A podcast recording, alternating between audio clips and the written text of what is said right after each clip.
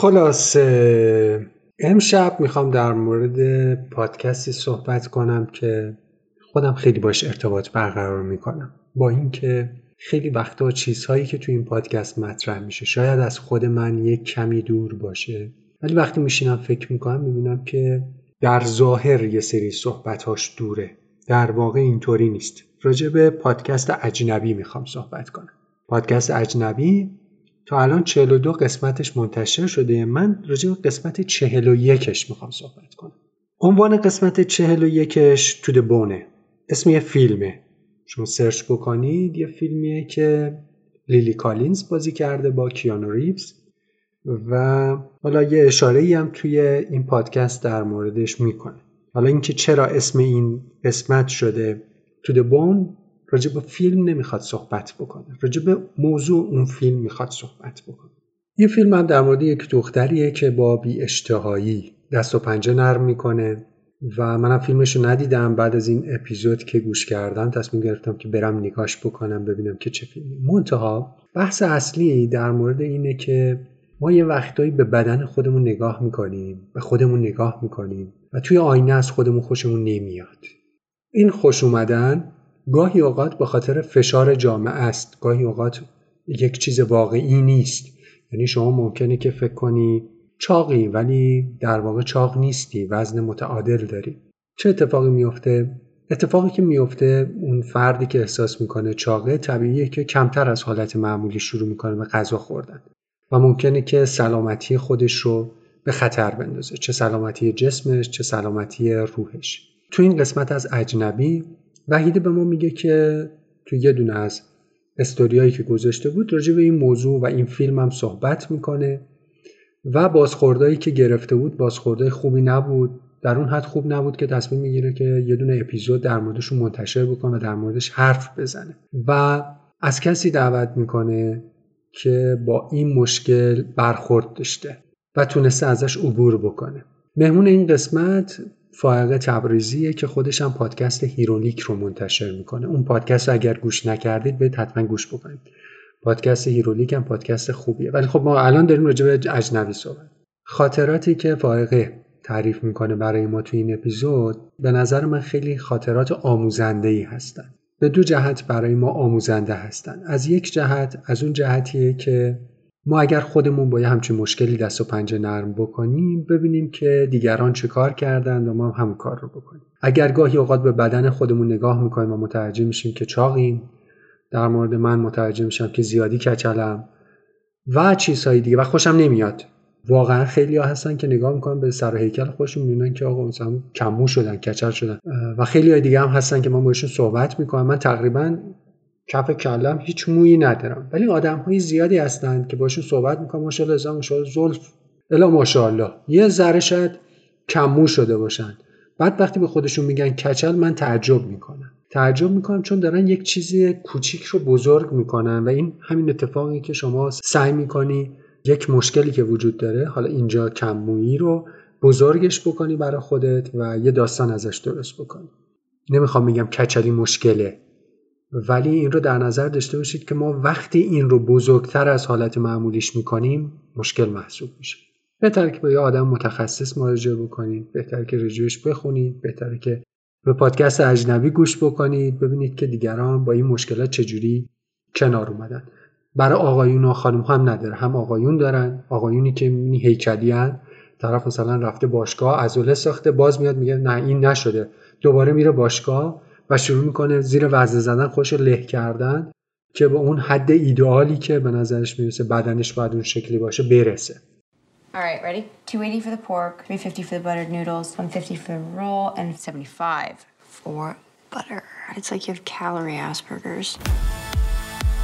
That's not breakfast. Neither is coffee. You do a lot of sit ups. I'm not going to treat you if you aren't interested in living. Good speech. I've got it under control. Isn't it funny? He's a cake. I've got it under control. I've got it under control. control.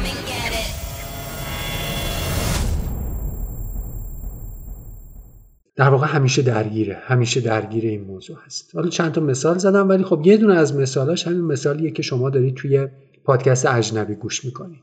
و یه دونه هم مثالاش هم خود من هستم دیگه آقا. همونطوری که گفتم عکس پروفایل بنده رو یک بار دیده باشید متوجه میشید که ما بالای سرمون مو نداریم و اصطلاحا کچل هستیم. و مشکلی که من دارم شخصا اینه که وقتی یه نفر میاد بهم میگه آقا تو نمی‌خوای مو بکاری؟ من شاکی میشم. خیلی هم شاکی میشم. شاید ممکنه که به روی طرفم نیارم ولی واقعیتش اینه که خیلی ناراحت میشم. از این بابت که اولا راجع به بدن من صحبت نشه. یعنی من ترجیح میدم که این اتفاق بر من نیفته. خودم این کار رو کردم. ممکنه به یه نفر گفته باشم آقا چقدر لاغر شدی یا چقدر چاق شدی یا چقدر لاغری یا چقدر چاقی یا موهات ریخته. اینجور چیزها رو ممکنه به یه نفر گفته باشم. افتخار نمی‌کنم اشتباه کردم. وقتی یه نفر به من میگه آقا برو مو بکار احساس می‌کنم که یه کمبودی توی من دیده که حالا این موه و بهم پیشنهاد میده که برو آقا مو, مو بکار من شخصا خیلی مقاومت می‌کنم چون همین کله کچلمو دوست دارم ولی همه اینطور نیستن و طبیعیه که ممکنه که برن و یه کاری بکنن که ارزشش رو نداشته باشن پولشون رو بدن هم سلامتیشون رو به خطر بندازن. حالا راجع به کچلی و مو کاشتن شاید این زیاد صدق نکنه ولی برای خیلی چیزهای دیگه ممکن صدق بکنه. من دو تا جنبه می‌خواستم بگم. یه جنبه این که خودمون درگیرشیم.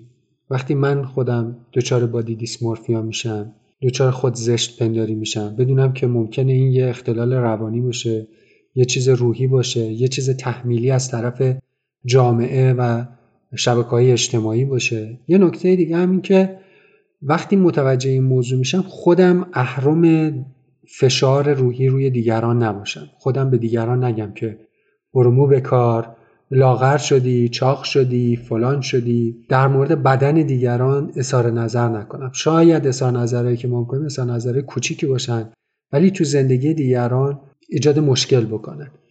این خودزشت پنداری یک جورهایی یعنی یه نوع وسواس محسوب میشه. زیر مجموعه یه نوع وسواس محسوب میشه که بهش میگن OCD که فارسیش میشه اختلال وسواسی اجباری خیلی دارن و انواع مختلفی هم داره. مثلا من یه نوع خیلی رقیق OCD شاید داشته باشم. اونم اینه که همه چیز سعی می‌کنم مرتب و منظم باشه سر جا باشه شکل هندسی منظمی داشته باشه. اینا تو حالت عادی کسی که همچین اختلالی داشته باشه ایجاد مشکل نمی‌کنه. وقتی زیاد میشه ایجاد مشکل می‌کنه. شاید شما هم داشته باشید. ولی می‌خوام بگم خود زشت پنداری هم زیر مجموعه همین اختلال روانی هستن. در واقع یک جور وسواس محسوب میشن که ما هی سعی می‌کنیم که بدن خودمون رو لاغرتر از اون چیزی که حتی الان هم هست بکنیم یا موهامون رو افشون بکنیم یا عضلاتمون رو گنده تر بکنیم و از این داستانا خب بهتون پیشنهاد می‌کنم که اجنبی رو گوش بکنید. همین قسمتش هم بقیه قسمتاش رو گوش بکنید. برای خود من خوبیش این بود که به خیلی چیزها فکر کردم که تا قبل اون متوجهشون نبودم و بهشون فکر نکرده بودم فکر می‌کنم خود وحیده هم داره توی این روند پادکست چیز یاد می‌گیره و رشد می‌کنه و چقدر خوب و چقدر عالی. هم خودش یاد می‌گیره هم به دیگران یک چیزی رو یاد میده. زبانی هم که انتخاب کرده زبان امروزی هست. من فقط نگفتم چند دقیقه طول پادکسته بذار ببینم. یک ساعت شده. قسمت بعدیشم قسمت بعدیشم که قسمت 42 هست اونم حدود یک ساعته. همین پادکست خوب گوش بکنید پادکست خوب رو به دیگران معرفی بکنید. من واقعا لذت بردم از گوش دادن به این قسمت از پادکست اجنبی. هم حالم رو خوب کرد با اینکه یه ذره غم و توش داشت. همین که بهم یه چیزی یاد داد به نظرم یه چیزی به من اضافه کرد. دم شما گرم شب و روز خوبی داشته باشید.